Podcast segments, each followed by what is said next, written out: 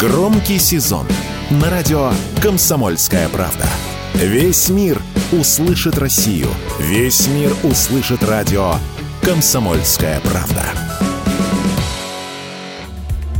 В России ожидается переизбыток китайских контейнеров. Всего в стоках железнодорожных депо нашей страны их скопилось сто пятьдесят тысяч. Это уже привело к обвалу вторичного рынка. Товарные контейнеры продаются в два раза дешевле, чем в других странах. По словам экспертов, в первую очередь это связано с тем, что из Китая в Россию ввозится большое количество товаров, но очень редко они идут обратно. К такому выводу пришли аналитики торговой платформы Container Exchange. Разница в росте импорта и экспорта составляет десятки процентов, поэтому боксы, которые идут из Китая с самовывозом, копятся в нашей стране. Об этом радио «Комсомольская правда» рассказала коммерческий директор компании «ТрансАзия Логистик» Валерия Савинкова.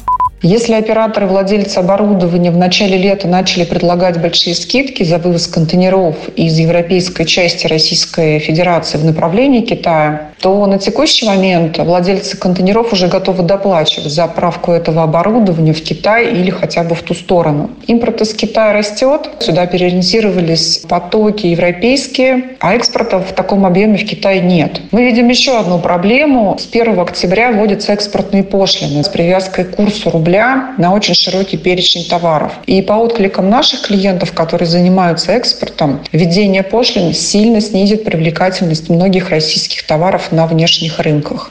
Эксперты уверены, что такой дисбаланс спроса и предложения негативно скажется на бизнесе контейнерной логистики. Рано или поздно компаниям придется отправлять боксы пустыми, что повлечет за собой серьезные траты. Это, в свою очередь, может спровоцировать рост стоимости импортных товаров. Такое мнение радио «Комсомольская правда» высказал генеральный директор компании «Оптимальная логистика» Георгий Властопулов. Если сейчас отправлять пустые контейнеры, а это все равно рано или поздно придется делать, будем доплачивать примерно три-четыре тысячи долларов ставку фрахта за отправку пустого контейнера. У кого нет экспорта, соответственно, эти деньги каким-то образом захотят люди отбивать, закладывая эти невозможные суммы в импортные фрахты. Соответственно, импортные фрахты начнут расти. Любые логистические цепочки, их удорожание и удешевление, это все в себестоимость товара включается.